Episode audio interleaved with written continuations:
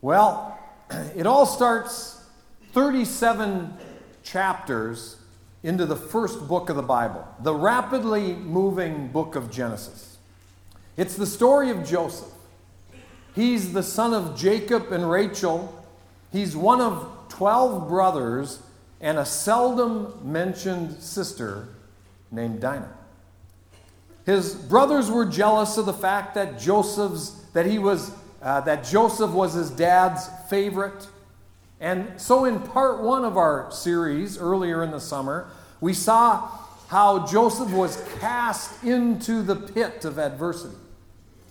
Part 2 was when he was lifted from the pit, sold into slavery, he later emerged in the house of Potiphar and served there with distinction. The problem was Joseph caught the eye of the boss's wife. She tried to seduce him, and in part three, we saw how Joseph thrived even in temptation. That takes us to Genesis 39, beginning in verse 14, where we now find Joseph in prison. Verse 14 and following says that she, speaking of Potiphar's wife, called unto the men of the house and spoke unto them, saying, See, he, speaking of Potiphar, has brought a Hebrew in unto us to mock us. He came in unto me to lie with me, and I cried with a loud voice. And it came to pass when he heard that I lifted up my voice and cried, that he left his garment with me and fled and got him out. And she laid, verse 16 uh, kind of points out Potiphar's wife's manipulative spirit here. And she laid up his garment by her until his Lord, the boss, came home. And she spoke unto him according to these words, saying, The Hebrew servant which you brought in unto us came in to mock me. And it came to pass, as I lifted up my voice and cried, that he left his garment with me and has fled. It came to pass when his master heard the words of his wife, which she spoke unto him, saying, After this manner did your servant unto me, that his wrath was kindled. The, the anger of Potiphar was kindled. Verse 20 And Joseph's master took him and put him into the prison, a place where the king's prisoners were bound, and he was there in the prison. But the Lord was with Joseph but the Lord was with Joseph and showed him mercy, gave him favor in the sight of the keeper of the prison. And the keeper of the prison committed to Joseph's hand all the prisoners that were in the prison, and whatsoever they did there, Joseph was the doer of it. The keeper of the prison looked not to anything that was under his hand, because the Lord was with Joseph and that which he did, the Lord made it to prosper. Interesting how a coat got him in trouble with his brothers, and here another garment is used as evidence against him. He had resisted the pull of temptation, even though every opportunity was presented to him. Somehow he maintained his integrity, he walked in purity, and still he found himself on the short end of the deal. It has been said, no good deed goes unpunished. And we can feel that way as we look back at earlier portions of chapter 39 as Potiphar's wife relentlessly pursued Joseph. Verse 8 says, But he refused and said unto his master's wife, Behold, my master knows not what's with me in the house, and he has committed all that he has into my hand. There's none greater in the house than I, neither has he kept back anything from me except you, because you are his wife. How can I then do this great wickedness and sin against God? Verse 11 says, It came to pass about this time that Joseph went into the house and there was nobody else in the house. Verse 12, she caught him by his garment and said, Lie with me. He left his garment in her hand and fled, the Bible says, and he got him out. Sometimes you can do everything right and still have problems. I guess that's a lesson for us to learn here. Psalm 34 19 says, Many are the afflictions of the righteous, many are the troubles of the righteous, but the Lord delivers him out of them all. 1 Peter 2 21 tells us that the believer can expect to suffer. It says, For even hereunto were you called, because Christ also suffered, leaving for us an example that we should follow his steps. Remember Job's friends? He had three friends Eliphaz, Bildad, and Zophar. Three good names. They came to comfort him, and they did really well until they opened their mouth and began to speak. From that moment on, they did their best to convince Job that his, that his trials were the result of sin in his life. They wanted to equate sin with suffering. And that's just not always the case. It wasn't with Job, and it wasn't with Joseph either. Sometimes you can do everything right and still have problems. So let's look at Joseph's circumstances this morning. As we last left Joseph a couple weeks ago, he was being falsely accused by Potiphar's wife of rape after he had refused her advances. But the circumstantial evidence had piled up against him, and life for Joseph was about to change. So, so what changed as far as his circumstances? Well, certainly his location changed. The impression that we get is that he had a comfortable existence in the house of Potiphar. Now he's in prison. And make no mistake, this is a prison. This isn't Martha Stewart on house arrest, suffering with just basic cable.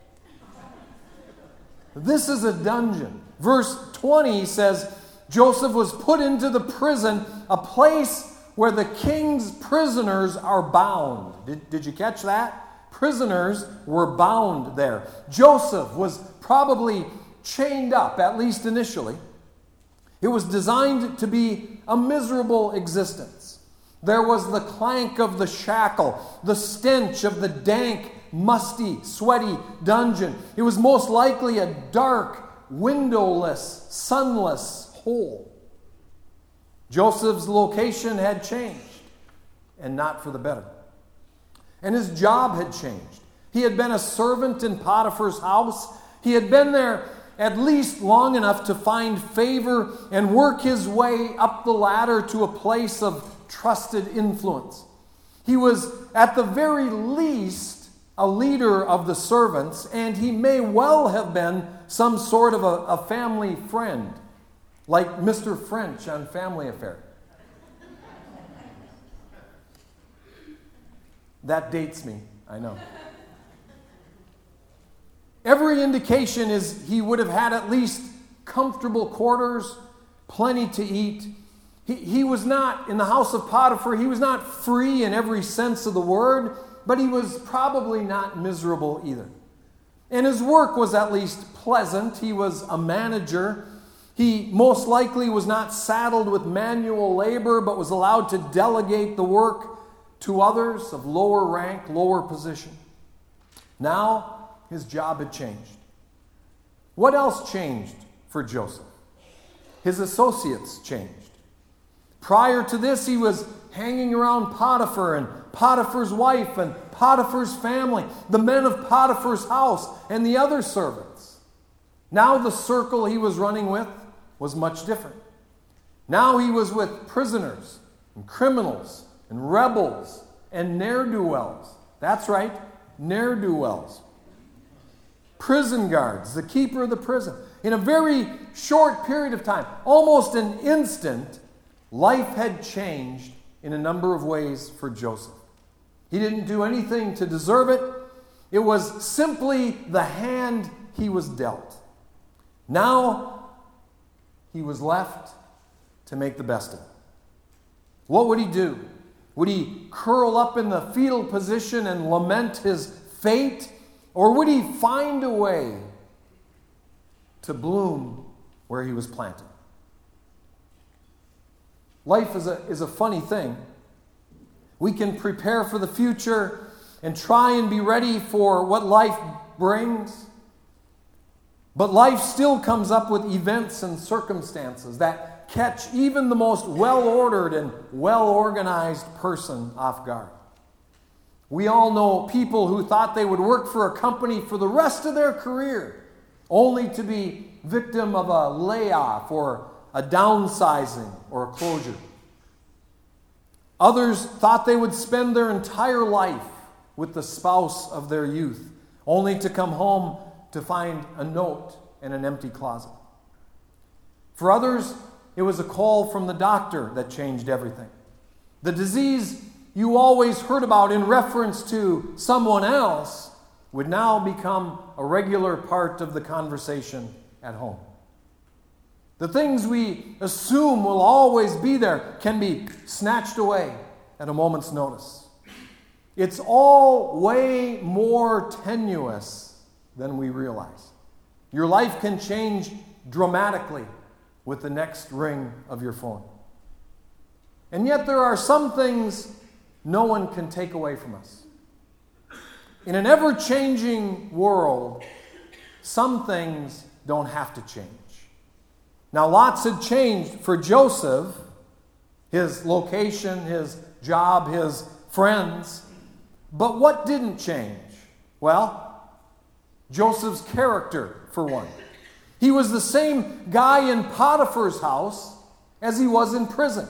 He was the same guy before he was falsely accused as he was after. He was the same guy before adversity, and he was the same guy in adversity. He was the same guy in comfort and the same guy in hardship. The abrupt changes, the dramatic demotion, the unfair treatment, the false accus- accusation, though it was all very difficult, and though it was all very painful, and though it affected Joseph's circumstances, it could not seep into his heart. Joseph refused to, to see himself as defeated. He chose instead to see each new struggle as a challenge. He viewed each day as a gift from God. He chose to see life as a road to run, a journey to travel, and a test to take. Joseph recognized his circumstances had changed, but his character didn't have to. And despite adversity, despite change, despite injustice and trial, Joseph could still sing God's praises. It reminds me of a story of a missionary that I've, I've told before. But it was, it was a missionary that was, that was moving into a country that resisted the gospel. Preaching the gospel was, was illegal. And he was entering the country. He was at the border, at the checkpoint, and it was all turning out very different than, than he had anticipated. He had two trunks full of Bibles, and he was in line at the checkpoint, and the guard was searching everyone's luggage. And it sent a chill down his spine. He broke into a cold sweat and he began to pray. He says, God, I don't know what's going what's going to happen here. This isn't the way I thought it was going to be. One by one, he made his way toward the, the checkpoint. Everyone in front of him was searched. Their luggage was searched. Their person was searched. And he didn't know what he was going to do. He knew that he could be imprisoned, he knew that he could be executed. Finally, he was next. And as he stepped up to the checkpoint, there was a changing of the guard. The old guard left, a new guard came, and the new guard treated the missionary as though he had already been searched. He makes his way through the checkpoint, and he can hardly believe it. When he gets out of sight of the guard, he begins to sing, I will sing unto the Lord, for he has triumphed gloriously. The horse and rider thrown into the sea. The Lord's my God, my strength, my song. And in that moment, he says the Lord spoke to him. It wasn't an audible voice, but it was an impression upon his spirit. And the Lord said to him in that moment, why couldn't you sing on the other side of the checkpoint? Why couldn't you sing on the other side of the answer? Why couldn't you trust me while you were still in line? Joseph found a way to sing, even in the prison of his circumstances. Lots had changed in Joseph's life, but not his character. Now, another thing that hadn't changed was God's unfailing presence in Joseph's life. He was tossed into the hoosegow, according to verse 21. But it also says the Lord was with Joseph. The Lord was with Joseph before he was falsely accused, and he was with him after he was falsely accused. God was in the prosperity of Potiphar's house, and God was in the despair of the prison. And the same can be said of your circumstances. But why do we suffer? We ask. The answer is elusive and often pat.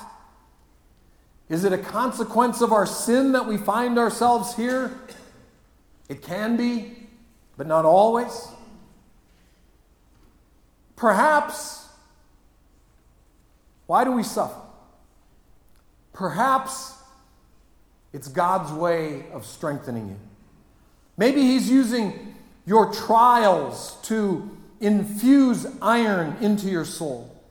Maybe you're being tried in the refiner's fire. You're being purged of impurities and the dross that weakens the temper of the steel and lessens the value of the gold. You're being forged into the man or the woman of God who he can use for his glory. Or perhaps you're being held up by God as an example of how to deal with adversity. Maybe there are eyes watching you, perhaps young eyes, and they're taking note. Hear me, church. They're taking note of how you handle life, who you blame when things go bad, and observing how adversity affects your relationship with God and your relationship with others. Your testimony, don't forget, shines brightest in your darkest hour. Maybe there are people listening as you sing on this side of the answer. Perhaps there are people watching you as you praise God while the outcome of your trial still hangs in the balance. Maybe you're trusting God, and maybe, just maybe, He's trusting you. The Lord was with Joseph before, the Bible says, and the Lord was with Joseph after. God is unchanging and constant. It's us that can be shaken. Adversity can drive us to God, or adversity can drive us from God. The same sun that melts the wax hardens the clay. It either makes you better or it makes you bitter. And that, my friend, is up to you. So some things have changed for Joseph and some things had not. And yet, somehow, even in prison, Joseph prospers. Verse 22 of chapter 39 says, And the keeper of the prison committed to Joseph's hand all the prisoners that were in the prison. You, you really have to think about this. And whatsoever they did there, the prisoners, Joseph was the doer of it. The keeper of the prison looked not to anything that was under his hand, because the Lord was with Joseph, and that which he did, the Lord made it to prosper. Now, we've, we've seen this before, right? This is a rerun. Just like Potiphar, the keeper of the prison entrusts the entire operation to Joseph. We have to ask ourselves why do they do that? Perhaps it was Joseph's exemplary character and his unassailable attitude. Joseph repeatedly finds favor. Let's go back to the very beginning of our story and remember that Joseph found favor with his dad, Jacob. Jacob bought Joseph a special coat, the coat of many colors, and the Bible records nothing about a purchase for the rest of the brothers. Joseph was highly favored. Joseph also found tremendous favor with Potiphar, who had purchased him as a slave. Joseph, you remember, rose quickly in the house of his master, and soon he, he was the keeper of all that Potiphar had. And we cannot deny that Joseph found favor with Mrs. Potiphar. She longed for him, lusted for him, and her unmet desires led to false accusations and the imprisonment of Joseph unjustly. But even here, in the depths of the dungeon, somehow Joseph finds favor in the eyes of the keeper of the prison, according to verse 21. Later in our story, a couple weeks from now, we'll see how Joseph finds favor with Pharaoh himself. He will rise to second only to Pharaoh in authority and power in the great and powerful land of Egypt. There was something about Joseph. There was something about the way Joseph carried himself. There was something about the attitude that he exuded that appealed to the people around him. Now, too often, we blame others for the fact that we didn't find favor. You hear me, church? Too often we blame others for the fact that we didn't find favor. We didn't get the job. We didn't get the promotion or somehow get the answer that we hoped for. But maybe we're simply reaping what we have sown. Think of it this way there are people who walk into the room and others are attracted to them. There are, they are the people others want to be around. And then there are others who bring negativity, criticism, pessimism, and heaviness into the room. Now, I'm just telling you, those are not the people who find favor. That's not who I want to hire. That's not who I want to hang out with. The purveyors of gloom and doom are not who I want to invest in, spend time with, and draw from. Yes, it's true. Some people are highly favored. But I'm a big believer you make your own favor. They aren't lucky, they made their own luck. They fought and they scratched and they worked and they kept doing the things that put them in a position to get the answer they wanted, and one day it fell their way. In the meantime, scores of people gave up. Tons of people quit. The masses begged out. The majority of the people threw in the towel. They'd had enough. There are a lot of quitters. Anybody can give up. They're a dime a dozen. And in many cases, now think about this in many cases, they will never know what they missed out on. But what if they'd stuck with it? Like Joseph in prison. What if they had learned to bloom where they were planted. The one who's favored, the one who is favored, doesn't just stumble into it. They seize the opportunities presented to them. They put in the work. They hustled. They studied and pursued. And as a teacher, I taught for three years. As a teacher, I had a few students who got straight A's. I remember one time when the class had written reports and as I read off the grades, including the star pupils A, the class groaned because she got another stellar grade. And I reacted by reading the paper, pointing out how the straight A student did absolutely everything I asked of the class and did it with excellence. She understood the assignment, she did the work, and reaped exactly what she had sown. She did not find favor, she earned it. And that's usually how it is. Don't think for a minute that Joseph is stumbling around in total oblivion and somehow randomly finding favor in the eyes of his employers and coworkers. This guy has an attitude that attracted favor, a work ethic that got him noticed, and character that inspired trust. Did you ever notice how some people get all the breaks?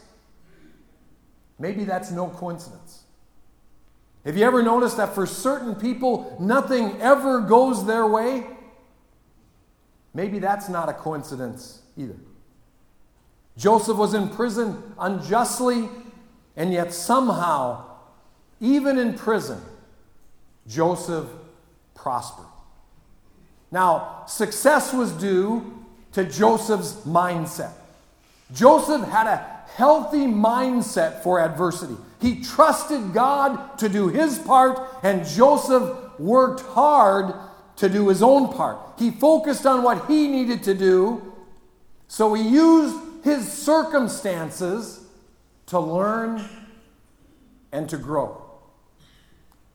Maybe today, God is using Joseph's story to remind us we need to be faithful despite our circumstances. If you're in a dead end job, be faithful in it while you look for a new one. If the promotion is long in coming, be faithful in the prison cell, and eventually your day will come. If you don't have much money, be faithful with what you do have. If you're struggling on the home front or in your prayer life or wherever you find yourself today, if you feel stuck, if you feel like you're going nowhere fast, if you feel bound by the past and trapped in your circumstances, remember Joseph and be faithful in the prison cell. You may not always get a fair shake, and life may not always go your way, but you can still be faithful. And even if no one else ever notices, know this God notices. Martin Luther King Jr. said if a man is called to be a street sweeper, he should sweep streets even as Michelangelo painted as Beethoven composed, composed music or Shakespeare wrote poetry, he should sweep streets so well that all the hosts of heaven and all the hosts of earth will pause to say, Here lived a great street sweeper who did his job well. We need to learn to be faithful, even in the prison cell of our circumstances. Somebody say amen. You guys are really, really quiet. Are you with me? God was preparing Joseph, you see, for a time still future. God was preparing Joseph for a day when Pharaoh would call. It's a couple of weeks ahead in our journey through the summer here in Joseph's life, but God saw it all before time began. God was getting Joseph ready for the day when his window of opportunity would present itself. A day when Joseph would be summoned from prison and his defining moment would be there for the taking. And in that moment, Joseph would stand before Pharaoh. It was Winston Churchill who said, To each there comes in their lifetime a special moment when they are figuratively tapped on the shoulder and offered the chance to do a very special thing. Unique to them, fitted to their talents. What a tragedy if that moment finds them unprepared or unqualified for that which could have been their finest hour. It's sad that so many of us buck against the training God sends our way. In our Western prosperity, we've come to think favor comes easy. Not so. Public victory is often labored for behind the scenes. The boxing champ is carried off on everyone's shoulder, and, and we say, Great to be him. But not at 4:30 in the morning when he's doing his road work before he heads to the gym to work out. Great to be him, we say, but not when he skips dessert, studies film for hours, and goes to bed at 8 p.m. so he can rise at 3 a.m. to do it all over again. Public victory is wrought in the realm of the private. It's in the prison of your circumstances when you have to be wise enough to learn all you can and can all you learn. In anticipation of the day that Pharaoh calls, the day when you are figuratively tapped on the shoulder and called to do a very special thing. Lots happens behind the scenes in the lives of successful people, and it starts with the right mindset.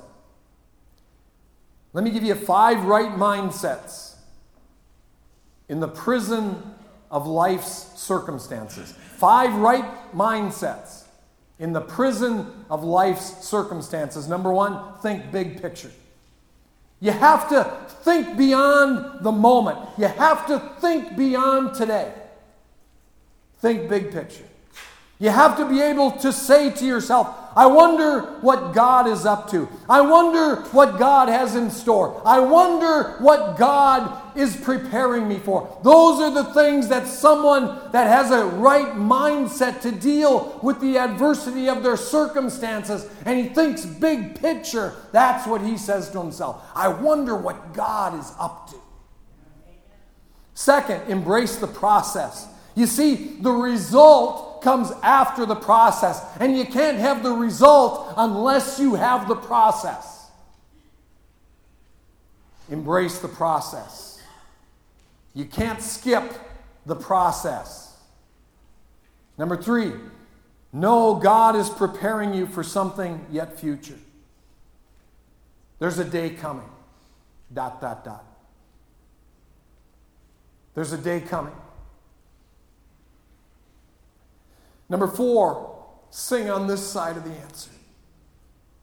Anybody can sing on the other side. It doesn't take faith to sing on the other side of the answer. Sing on this side of the answer. Number five, be ready when opportunity comes your way. Be ready when Pharaoh calls. In just a couple weeks, Pharaoh will summon Joseph from the prison cell. Do your part Get all the prerequisites in. When I went into ministry, I was a middle aged nobody. Who would ever hire me? So I seized every opportunity I could. I took all of my classes and I got my license to preach. Then, after the required two years in the field, as soon as the assemblies of God allowed, I was ordained. I spoke whenever and wherever anyone invited me. If they needed a warm body, I was there. I preached at the Salvation Army here in Superior, many times at the Hawthorne Assembly, uh, several times at Lakeside Baptist when they were between pastors, Prince of Peace over in Duluth numerous times, and even at a tiny four square church across the bridge I did Maranatha chapels whenever they asked me. I still do. I led small groups here. I taught Sunday school here, filled in when our pastor here at Central Assembly was out of town. I didn't know how all of that would turn out. I just tried to be faithful. I wanted to pay my dues. I wanted to learn. I wanted to grow. I wanted to do all the prerequisites so I was ready for the day when Pharaoh called. In order to be ready for that day when opportunity tapped me on the shoulder, I knew I had to be faithful in the prison of my circumstances. Maybe you feel like your circumstances are a prison. It could be. I don't minimize where you find yourselves today. But you can still be a man of character there. You can still be a woman of character there in the prison of your circumstances. You can still work hard in the prison of your circumstances. You can still enjoy, church, the presence of God in the prison of your circumstances. And you can still find a way to prosper. You can still bloom where you're planted, even in the prison of your circumstances. Think big picture. Embrace the process. Know God is preparing you for something still future, Sing on this side of the answer and be ready when opportunity comes its way. Would you bow your head with me? Lord, sometimes it just doesn't happen the way we think it should. Lord, I, I think that would be a universal truth here. We've all found ourselves in situations that we thought would be different. We thought we would climb the company ladder faster. We thought we would have a different job by now. We'd be making much more money. We thought our family would look a lot different.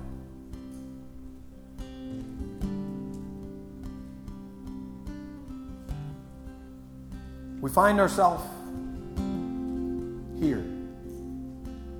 in the prison of our circumstances. Perhaps some of it's of our own doing, and perhaps some of it's just the hand we were dealt. What do we do? We're faced with the same choice Joseph was faced with. Who could blame him if he curled up in the fetal position and lamented his fate? Why me? It doesn't seem as though Joseph ever did that. He just found a way to be faithful. He just found a way to see God in it. He just found a way to prosper. Lord, I want that. I want that to be said of me. I want that to be said of us. The people of Central Assembly are different. They seem to find favor wherever they go. They seem to have a different attitude. They seem to be able to sing before they get the answer. They seem to be able to trust God, even in the midst of adversity and pain and heartache and grief. They're different. But Lord, I know that doesn't happen unless we know Jesus. I know that doesn't happen unless we've been born again.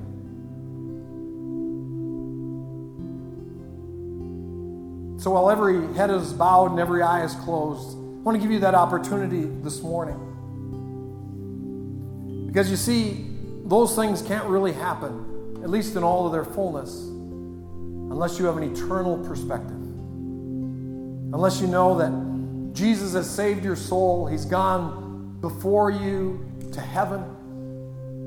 Bible says He's gone to prepare a place for you and for me. So if you've never received Him as your Lord and Savior, I want to give you that opportunity this morning. And that doesn't mean you're joining our church. It really just means you're, you're acknowledging that you're a sinner. The Bible teaches very clearly that we all fall short. We need a Savior. God sent His only begotten Son into the world to die for our sins, that whosoever would believe in Him would not perish, but would have everlasting life. If you need Jesus this morning, you've never surrendered your life to Him, you've never acknowledged to Him that you're a sinner, you've tried to be good on your own. This morning you're saying, God, I'm a sinner. I need a Savior named Jesus. If that's you, slip up your hand so I can include you in our closing prayer in just a moment or two. Slip up your hand. Say, Tom, I need Jesus today. Church, would you pray with me? Would you pray for the one whose heart is pounding? who's wanting to make a decision for Jesus but feels uncertain, would you, would you pray for that soul today? If you need Jesus today, slip up your hand so I can include you in our closing prayer.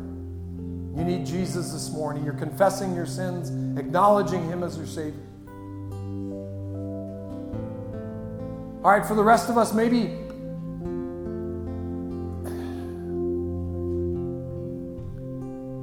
Maybe it's your circumstances today and you recognize that you've kind of given up. And from today's message and Joseph's story, you're acknowledging that, that you need to look to Jesus, prosper in the prison cell of your circumstances. If that's you today, if something in the sermon resonated in your heart personally, would you slip up your hand? Lord, thank you for all the hands that have gone up. Their heart is open and tender and ready to receive from you. Lord, I pray you'd help us in our circumstances. Lord, I don't minimize anyone's circumstances. They can be the prison cell of, of adversity. Lord, even in that situation, even in our circumstances, we can prosper. If we continue to be faithful for a man, a woman of character, if we recognize that we can be in the presence of God in the prison of our circumstances, Lord, you can do great things in us and then through us. And so we give it all to you like Joseph in Jesus' name. And all God's people said, Amen.